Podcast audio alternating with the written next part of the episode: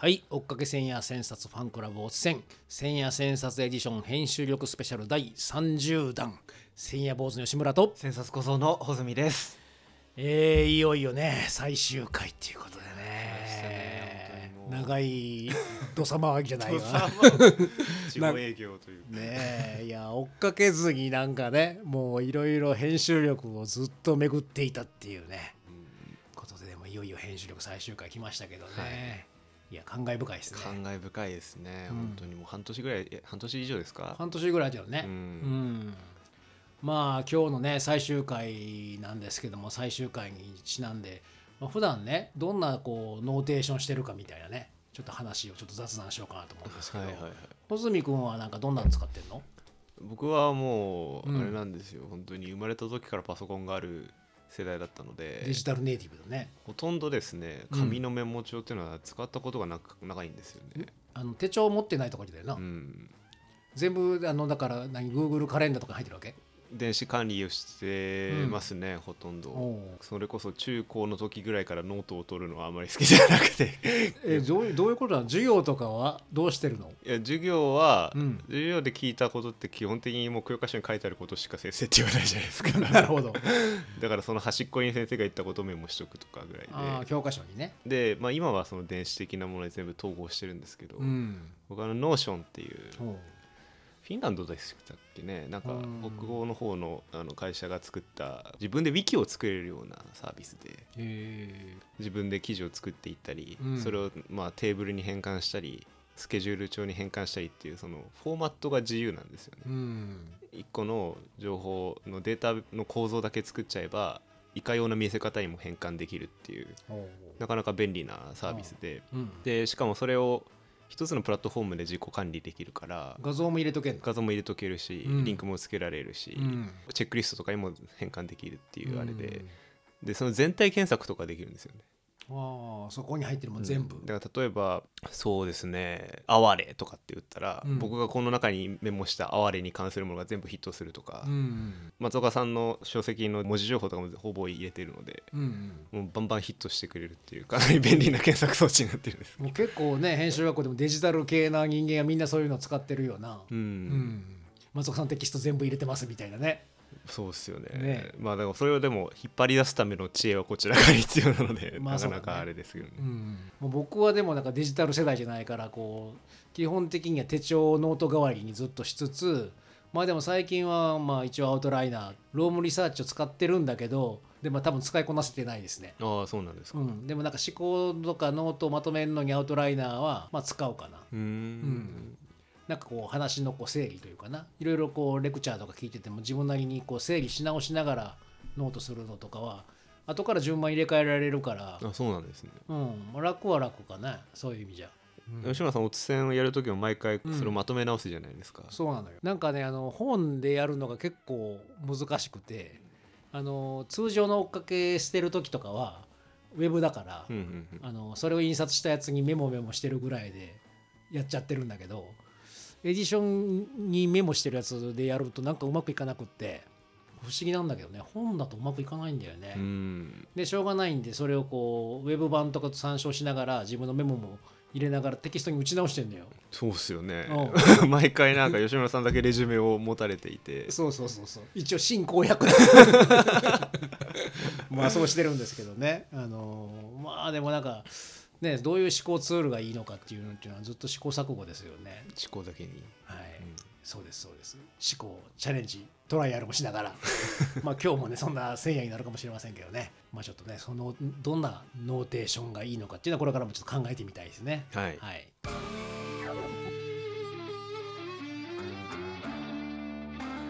千夜千冊ファンクラブはい、えー最終回の今回はですね1479夜ルー・バーナードキャサリン・オキーフジョン・アンスワースの人文学と電子編集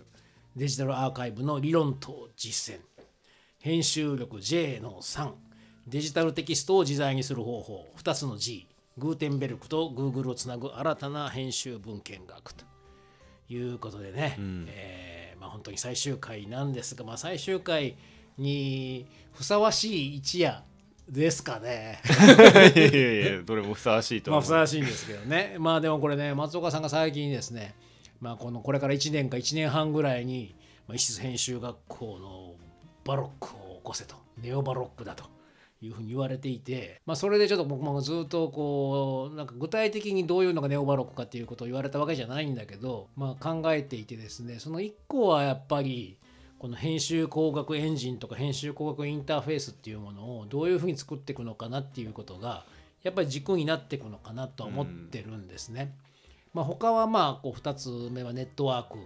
ですね、まあ、あのネットワークをどういうふうに作るのかっていうのと、まあ、3つ目がまあ、アピアランスですね。こう社会に対するこう突起みたいなものっていうのをどうや描いていくかっていう、まあ、この3つぐらいは考えなきゃいけないと思ってるけれどもこの前の千夜のライティングスペースとかとも重ねたライティングスペースとデータベースどうすんのっていう編集工学インターフェースエンジンっていうのを考えなきゃいけないかなとうん。いうふうに思ってるんで、まあ、そういう意味じゃ、まあ、この一夜っていうのは、まあ、ぴったりする千夜なのかなというふうには思いますね。なるほど。でまあちょっとこの千夜の冒頭はですね結局電子編集の話なんですけど印刷時代の編集力を十分に研究しないまま、まあ、電子時代の編集技術力っていうのがいよいよやらなきゃいけないというところに差し掛かったよっていう話なんですよね。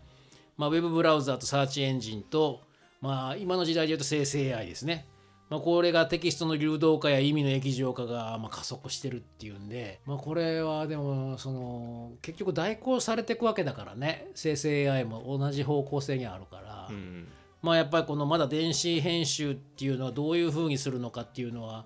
まだかちゃんと考えられてない感じがしますよね。そうですよね、うんまあ、こうやってデジタルエディティングによる編集文献学やテキスト編集学が登場していよいよまあ編集工学の夜明けなんではないかというふうに松岡さんは書いてるんですけど、まあ、これ2つの G ねグーテンベルク、まあ、活版印刷術のグーテンベルクと、まあ、Google がまあ夜明けを告げた電子編集時代っていうのが新たなナレッジサイトの構築柔らかいリベラルアーツの発動のためにエディットラディカルに統合されるべきなんじゃラディカルまあだからエディットどういうのが編集力をキックするのかっていうことを根本的に考える必要があるってことだと思うんだけどねこれ両方統合しながらね。うんまあ、あのアメリカにこの起動した編集文献学っていうのはですね scholarly editing とか textual editing っていうことのまあ翻訳なんだけども、まあ、これはもともとアメリカなんですよね。アメリカの編集文献学者がこう勢ぞろいして強調したっていうことで、まあ、学術的なテキストがどんなエディション編集版によってデジタルアーカイブにすするといいのかっていう,、まあ、こうルールをですねこう模索した一冊なんですよね。うんうん、でこの前提になってるのが TEI っていうやつで Text Encoding Initiative っていうほののまあ略称なんですよね。まあ、これがまあこうデファクトスタンダード的なもんなんだと思うんですけども、まあ、ただこれはですねこの本はまああの松岡さんも書いてるみたいに編集思想とか編集的世界観とか編集的自由とかそういうもんではないんですよねこの。ううん。まあ、電子編集のルールっていうのをどう考えていくかっていうことが書かれていてこれ2部構成なんですよこの本は。はいはい。で第1部が転居ソース資料と方針っていうことで、まあ、これはですねこれまでどどんなふうにソースが編集されてきたのかっていうのとか、まあ、実際電子編集がどんなふうに進んできたのかみたいなことを例えばカンタベリー物語を始めた中世テキストであるとか記録資料それから詩みたいなものがどう電子化するかとか戯曲宗教テキストとかあと女性作家プロジェクトみたいなねうんそういう具体的な事例がこうあの挙げられているんですね。で第2部が実践と手順ということでこれはなんかこうあの実際に電子編集化するときに機械可読テキストを作るときに効果的な手法はどんなもんかとか電子版のこう正しさみたいなのもどういうふうに認証するかとかですね。印刷ベースから電子ベースにどういうふうに移行するか、それから電子版の、まあ、権利とか許諾問題とかね。収集と保存問題とか、まあ、そういうふうに分けられてる感じの本でまあこれが著者がですねあのこう入れ替わり立ち替わり違う人が書いてるのうよ、っんていうようなまあ一冊で、まあ、松岡さんが言われる講義の編集っていう感じではないんだよねこれは。うんうん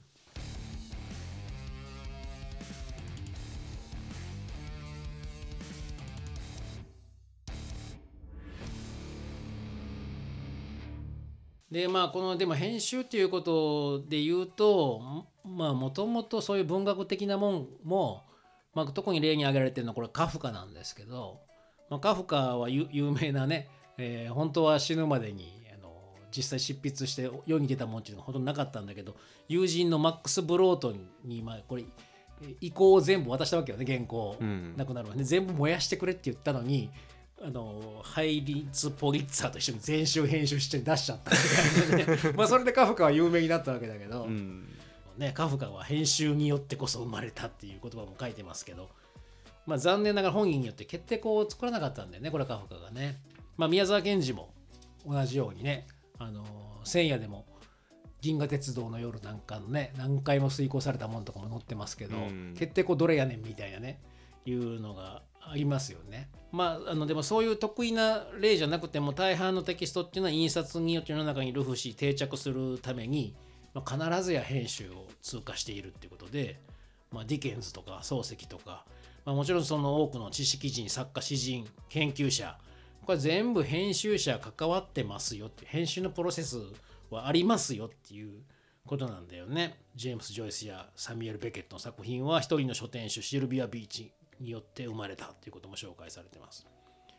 まあ、こう世界史はま長らくね出版の歴史であって出版の歴史はテキスト編集の歴史であって、まあ、これはねあの知識の社会史じゃないですけど世界はずっと編集されてきたんだっていう、えー宣言がここね書かれてますけど、まあ、これはでもあのずずっともうこのこの実際出版に至るまでっていうのはもちろんライター著者がいるわけだけどもそこに出版社がね、えーこうす原稿を、まあ、フォーマットを持ったテキストにしてちゃんと本の形にして印刷して出版してきたと。ででもそこには必ず、ね、エディターが関わっていて。だから松岡さんも「千夜戦説」でこの結構エディターは取り上げてるもんね今までもね。い。やそうっすよね。ねこれはもうもちろん著者たちとどんなあの内容でいくかっていう最初の相談もあればそろそろ原稿締め切りですみたいな催促もあり、えーね、ちゃんと読めるようなあの論理的な筋立てもあったり訂正エビデンスの、ね、構成もあったりとか、ね、それから章立てとか見出し付けヘッドライティング目次化、まあ、帯なんかもあるし校閲、まあ、作品作るとかね、えー仲介作業とかさまざ、まなエディティングワークを担当してそれをダブルページの見開きにしページネーションもつけ印刷刊行物にしていくこれあの安藤礼二さんが昔川での編集者だったじゃない、あの渋沢達彦のねあの本とか出されたりとかしてて。でも著者になられたじゃない？なんか安藤礼二さん言ってたもんなんかもう編集大変だからさ著者の方が楽なんだよって おっしゃってたけどね、まあでもあの編集はやっぱこういろいろもう、まあ松岡さんがほら疾患屋がお父さんでしょ、うん。編集ってもうさっき疾患屋みたいなところがあるよね、うん。何でもやりますみたいなね。まあでもこう出版なき編集っていうのはいくらでもあるんだけど編集なき出版はないっていうね、えー書かれてます。でもこう編集者っていうのはやっぱ表になかなか出にくいよね。著者も。はい。いやいやこの編集者が頑張ってくれたからです。みたいなことも言いにくいし。まあ最後にちょろっと書いてはいますけど、ね、あと感謝の謝辞はねあの書かれてるんだけどね。著者の活動を超えて編集者のエディターシップを過大評価するわけにはいかない。編集は常にオーサギングの歴史の一部に組み込まれてしまっていたからだっていうね。まあでもこの編集的な作業っていうのがこう世に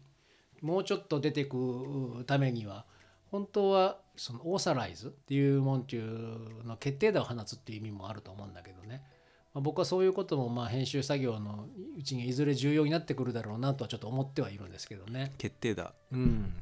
つまりあの 3A って編集では言うじゃないすごく大事なことっていうの。はい出版とちょっとずれちゃうかもしれないんだけど。3A 大事ですと編集では。でもその前にあのアナキズム。まずなんかこう既存の概念みたいなのを取り外すような方法的アナキズムが必要でみたいなことを言ったりもしてるけど、うん後ろにはなんかやっぱりこう編集の決定打を出す必要がどうしてもあって、まあ、そういう意味じゃ 3A の前にアナキズム 3A の後ろにオーサライズがやっぱりこう世に示すためにはちょっと必要かなっていうふうには思ってますけどね。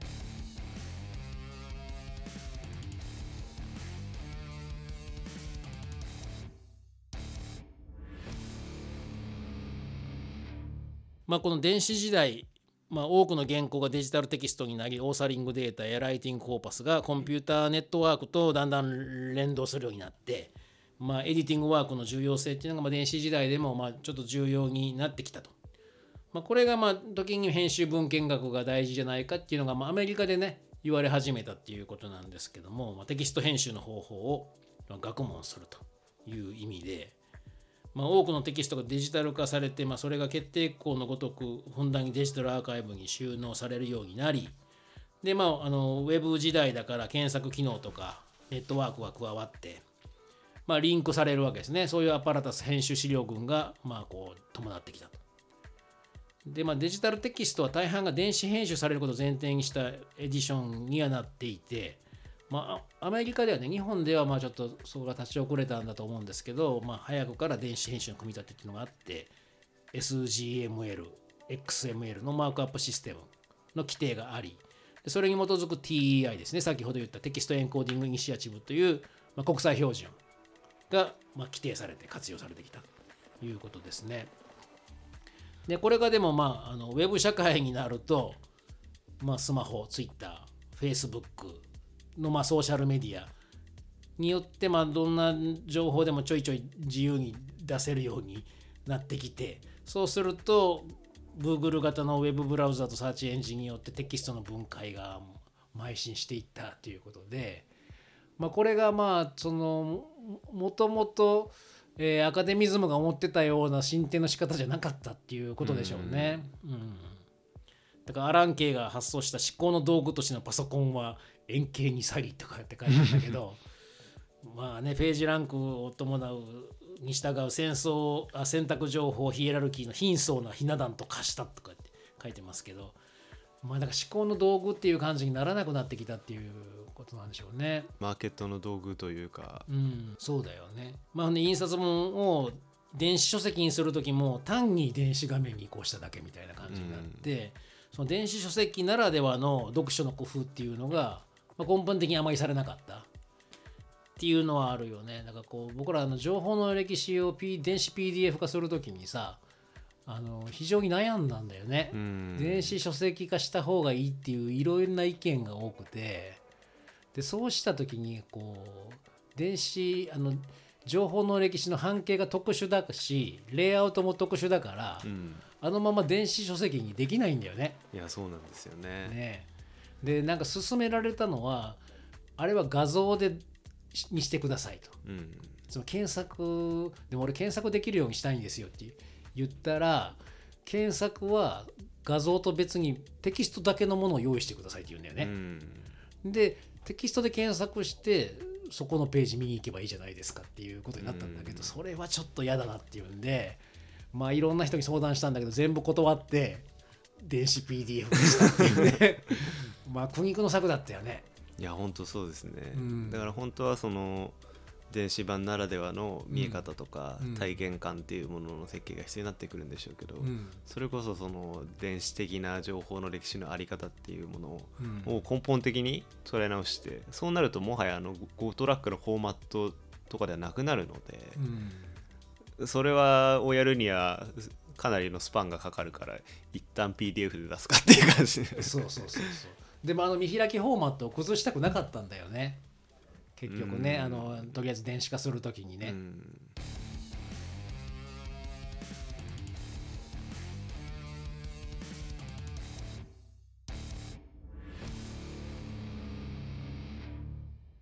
で、まあ、このロイオラ大学の英文学教授の作家例全集の全編集責任者のピーター・シリングスバーグというね、えーグーテンベルクからグーグルへというね本を書いた人がですねウェブブラウザやサーチエンジンによってテキストが乱脈の中に放りさ放り出されていく事態があからさまに広がっていると、まあ、警告を発して、まあ、こういう地に関わる文献がリプレゼントされるにはより一層の自覚的な編集が伴わなければならないんじゃないかと。いうことを強調したと。うん。で電子時代の人文学やリベラルアーツにとっては編集が必須であるということを強調したというふうなことが紹介されています。まあ、このね、ウェブブラウザが実際頼ってるのは一言で言えば大事なクリームが情報の海の表面に浮き上がるという技術思想理想ですって言ってんだけどこれがねまあなんかこうほっときゃ表面にいいのが浮かんでくるみたいなね。楽観主義ですね。ねえ。なんかお気楽ななんか多数決主義みたいな感じするような。うんな感じしない？みんながいいと思ってるのはいいんでしょみたいなね。でもそのみんながいいと思ってるのすすら制御されているという仕組みになってしまってるわけですもんね。そうね。まあ、だからそこでねそこに入っているのはだからパンとサーカス大衆を喜ばす欲望と娯楽がふんだんに介入で、まあ、で結局人気があるとかなんか SEO 対策うまいこと言ってるもんとかが上に行っちゃうわけよね、まあ、今日のウェブブラウザーは光も作らないが影も作らない、まあ、境界のないフラットな情報が放置されているのでまあなんだろうね。まさこの知識の社会史とかで見てたオストラネーギーみたいな以下がないんだな多分な、うん。うん、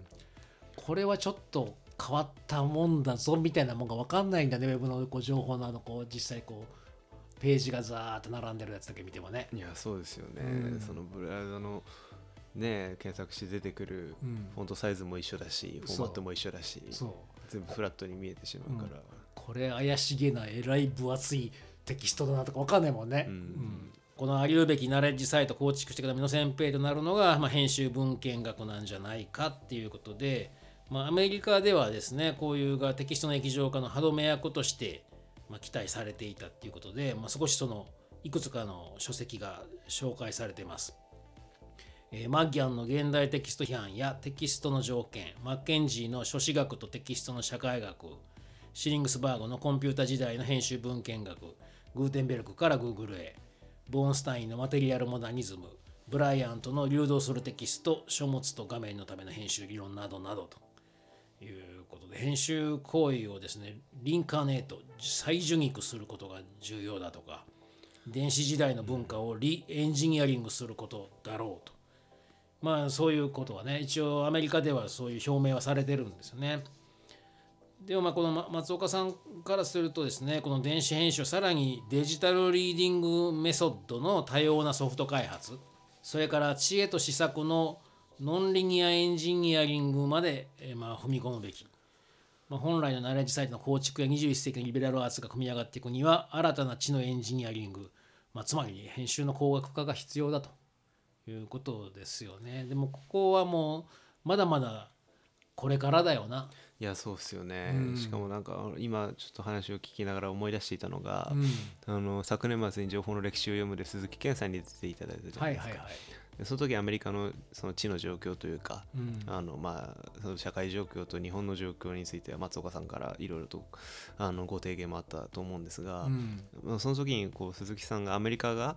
非常にこう知的に分断しているっていううん。話をされていて、はいで松岡さんは日本はもっとひどいと。うん。知的に妖怪してるって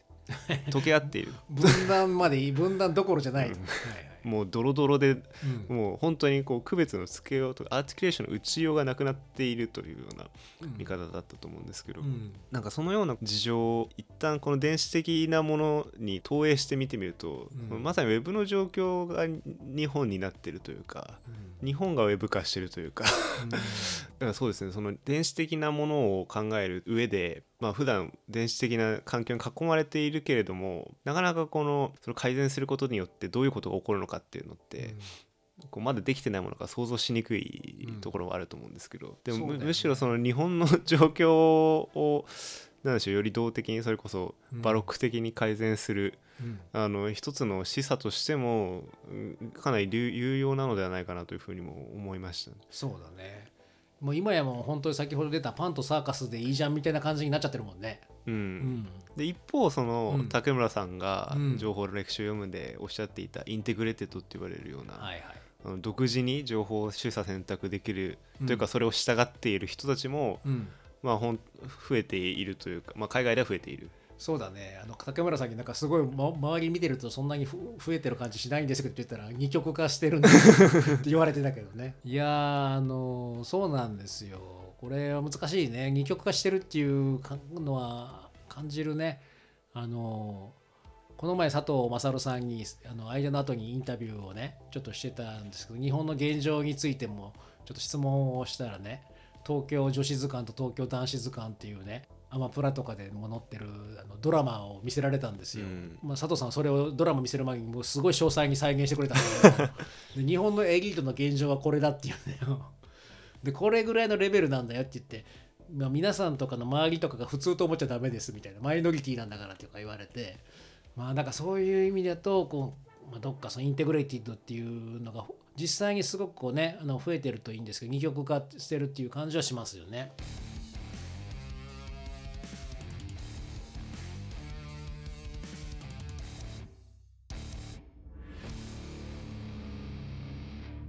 でまあこのじゃあこうどういうナレッジサ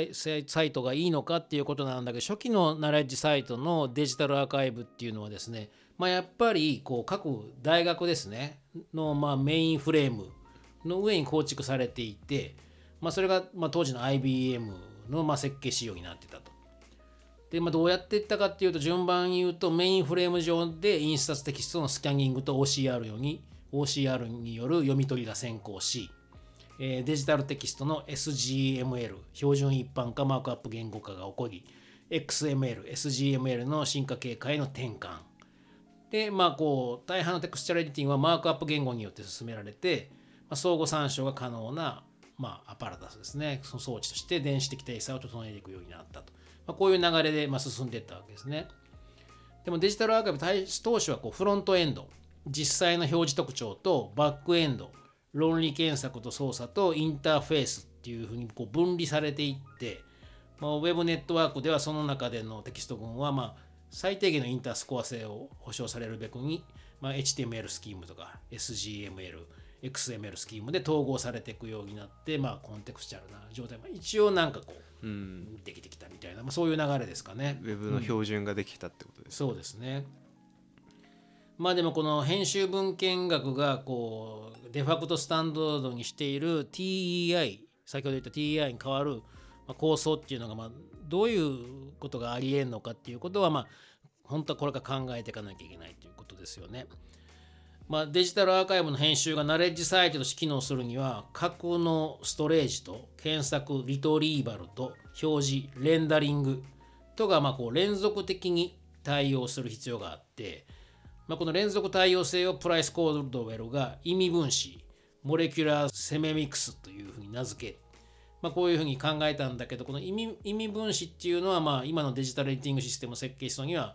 まあまだ全然組み込まれてないということで、まあ、松岡さんこの意味分子的なものっていうのはあのおそらく非常に重要視してるよね。うん。まあ énoncé って言葉もその後出てきますよね。そうだね、あのーフーコーが言う énoncé とかも非常に重要視するべきで、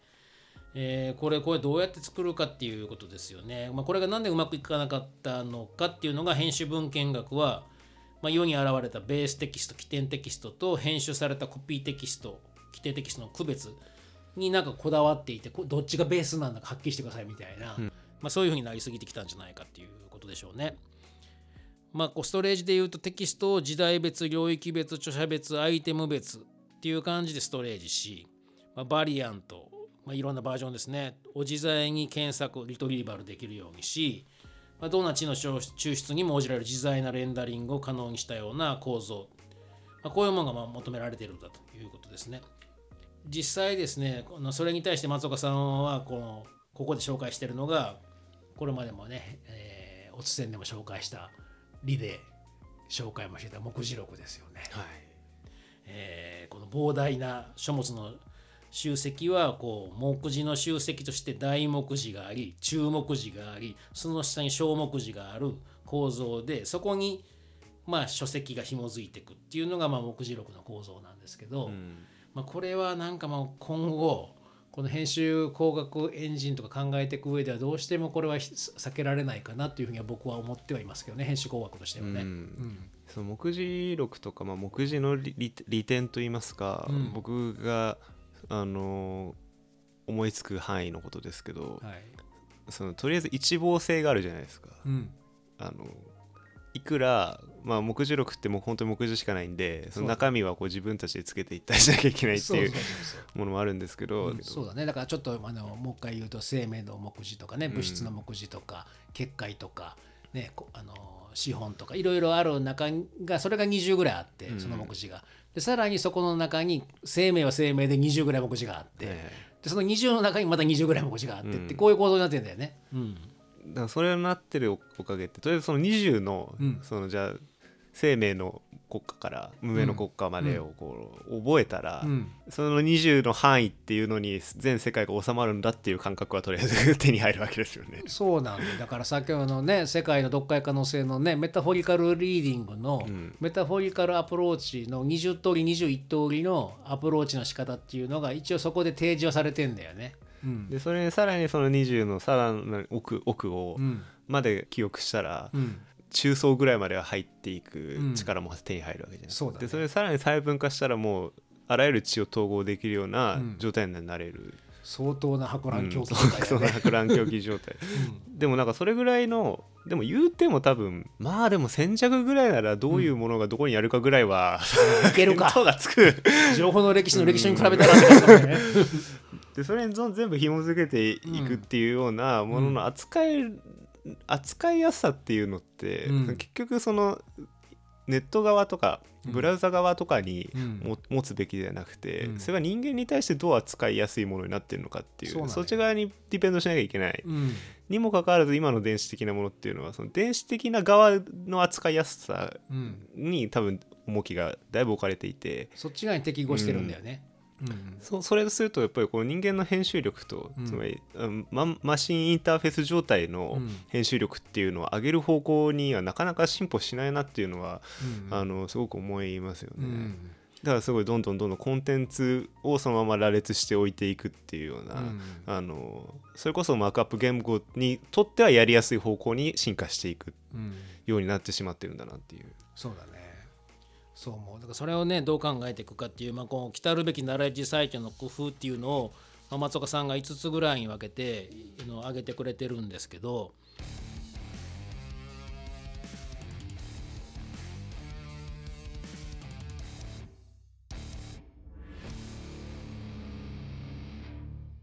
まあ、1つ目がですねあの SGML や XML の文法がどのような特定文書のインスタンスに適用するかを指定する DTD、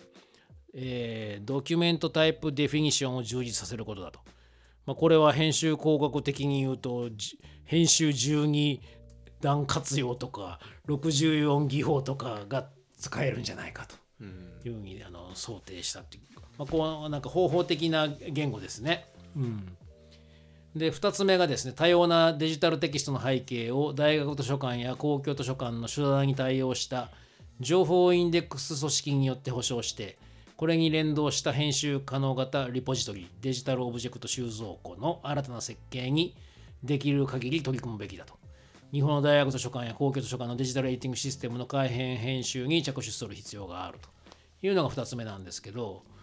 これ結構国会図書館とかのあの書籍 API みたいなのにアクセスはできるようになってるみたいなんで、まあ、こちら側でそこをもう一度再編集して、えー入れ直すっていうことはできるような状態にはなってるみたいだけどね。うん。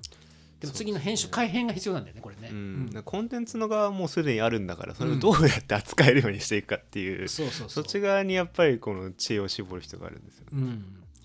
で3つ目がコンテンツを収納するプログラムとそれをユーザーの要求に応えて抽出するインターフェースをつなぐ相互リンクのトポロジーの確立、まあ、データテキスト画像音声ファイル動画に対してできる限りメタデータを付加しデータの方をマイクロコンテンツの組み合わせとして多重化してこうして生じたデータ変によるリンクの束を多様にクロスレファレンスさせていくことが必要だというふうに書いてますね。まあ、これあのメタデータとかをどう持たせるかっていうのは結構重要だよなこれね。もともとデータプログラムインターフェースっていう3段階で区分されてたらしいんだけどこれがまあもうちょっと拡張してデータメタデータリンクプログラムインターフェースっていう、まあ、最低限5段階ぐらいはいるんじゃないかっていうのはこの本にも書いてあったんですけどね。うん。でメタデータってどういうふうに持つのかっていうどういう言葉にするのかっていうのはあの結構重要だよね。そうですよね、うん。そのメタデータまあ簡単に言うとインスタグラムとかでもハッシュタグとかね、うん。いろいろ今簡単につけれるようになってますけど、うん。そのこのメタデータの検索性っていうのも考えたりすると例えばカタカナで可愛いって打つのとひらがなで可愛いって打つのだと同じメタデータとしては今のところ持ってくれないじゃないですそうか。そう ねそうそうそれはねあのどういうめねタグをつけていくのかっていうのは非常に重要ですよね。で4つ目がやがて千夜千冊なんかもそのようになるといいんじゃないかと思ってるんだがということで digital editing の独壇場は explanatory note textual note あるいは contextual note をいくらでも加えられることにある。 explanatory note では解説項目を充実させ、textual note や contextual note ではユーザーの活用度の拡張が増すにつれ、 knowledge site の圧倒的充実を作ることができるんじゃないかとま、これはでもそうですねあの情報の歴史ウェブとかの構想とかで言ってるようなこととかにも近いよねやっぱ自分でこう解説項目とか付け加えていくっていうことができるとか、うんうんこれは notation っていうのは、まあ、どういうふうにしていくかっていうのでオーサライズされた解説項目みたいなものをつけとくっていうのもできるだろうし、まあ、逆にこうあの学習ツールというふうに考えた場合は自分がこう付け加えていくっていうのもいるだろうとも思うんで。両方いるのかなっていう気はしますけどね。え5つ目がですね、明日の、明日のナレッジサイトのためのモジュールとなるようないくつものえー互換性に富んだ柔軟な知的リポジトリを少しずつつないでいくべきだと。まあ、フーコーが知の考古学をデジュした、まあ、エノンスですね、ここで出てきますけど、原表体という編集単位は今こそ電子活用の対象となるべきだと。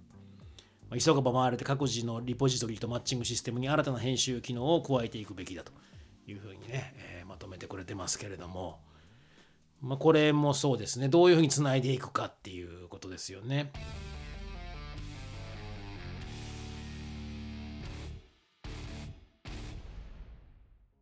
一方ではですねそうした学知の側からのデジタルリベラルアーツの構築と編集とともに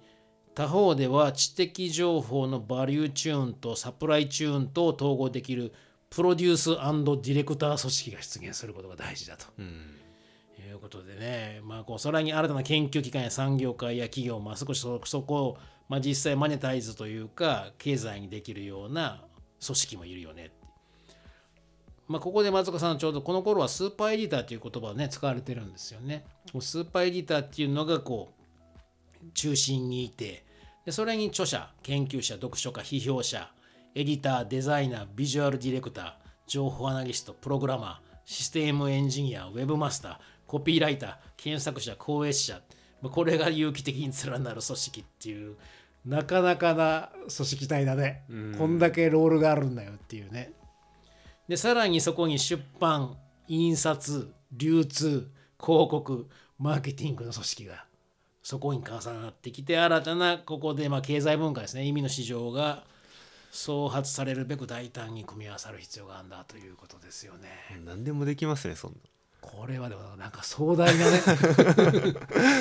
なんかそれはスーパーエディターですよねこの仕立てていくにはね。松岡聖吾だいや松岡聖吾ですよこれは。まあこのねこういう編集が電子の知に関与するには学知と書籍と欲望と商品とをもっとダイナミックにまたいでいく必要があると、えー編集文献学は学術テキストだけではなくニューステキストにもポップテキストにも関わるべきっていうことで、まあ、これねこの本自体はアカデミックなもんなんですけども、まあ松岡さんはこれが文化人類学認知科学表彰科学にも関わるべきだし映画も漫画もアニメもファッションアイテムも商品の費目も連結されるべきだっていうことでね、うんこれ松岡さんこう商品の費目を挙げられてるけど結構このいろいろ目次録とかがやられた時にこう商品とそれから病気うんの数はもうすごいもんになってるからこれはもう追いつけないもんになってきちゃったねって言ってた時あったね。うん。まあこれでもあの本当はそういうもんに編集文献学にこれぐらいのスコープ入るべきだっていうことを松岡さん考えられてたんだろうね。うーん。いやそうですよねまあ今日ねあの理の奉仕の小坂真奈美さんが来られててねあの実際にあの自分でチクチク AI 使って作られてたやつを見せてくれたんですけど、ええ。それが情報の歴史の PDF 版と目次録と千夜千冊が相互リンクされてるやつだったんですよ。すげえ。すげえもん作っちゃって もうできてんじゃねえか編集工学エンジンがみたいなね。もう作られてたんですけど、まあ、僕はですねそこにプラスその松岡さんが書かれてるような、えー文章文献、まあ、そういうようなもんとかが全部例えば後ろ側のデータベースにあって。でさらにそのでもマザーの方ですよね。マザーの方にライティングスペースがあるっていうのかな。情報の歴史とか、えー目次録とか。例えば前言ってた物語マザーのようなもんとかにこう書き込めるような状態になってくる。自分でそこに追記できていってタグつけていけるようなあーまあ相互リンクもおそらく今だとキーワードのリンクなんですね自動でできるのは。うんここから連想リンク的なものをつけるっていうのはうんこ個人の作業になってくるじゃない？でそういう学習的なものも可能になるような編集工学エンジンインターフェースがいるだろうなっていうふうにはちょっとね思いましたねでもすごくあの楽しみな試みをすごくされてるなというふうに感じましたけどね。はいということで、えー編集力ガーッと一気に回ってきましたけれども、はい。い、かがでしたかね？これはあれですか、はい。後書きとかもあ追伸とかもやりますか？推進はあのまとめて今度次回次回というかあの一旦編集力30話やったっていうことで少し間を置いて、えーもう一度ですねこの編集力全体と追伸についてね、えーの回もね最後に一回やれればなとなるほどなるほど。いうふうに思っておかわりが。おかわりをね 最後の おかわりというか締めというか 尻尾というか。直らいというか、えーさせていただきたいなというふうに思っております、えーということで、えー今回の出演これぐらいで終わりたいと思います。ありがとうございました。ありがとうございました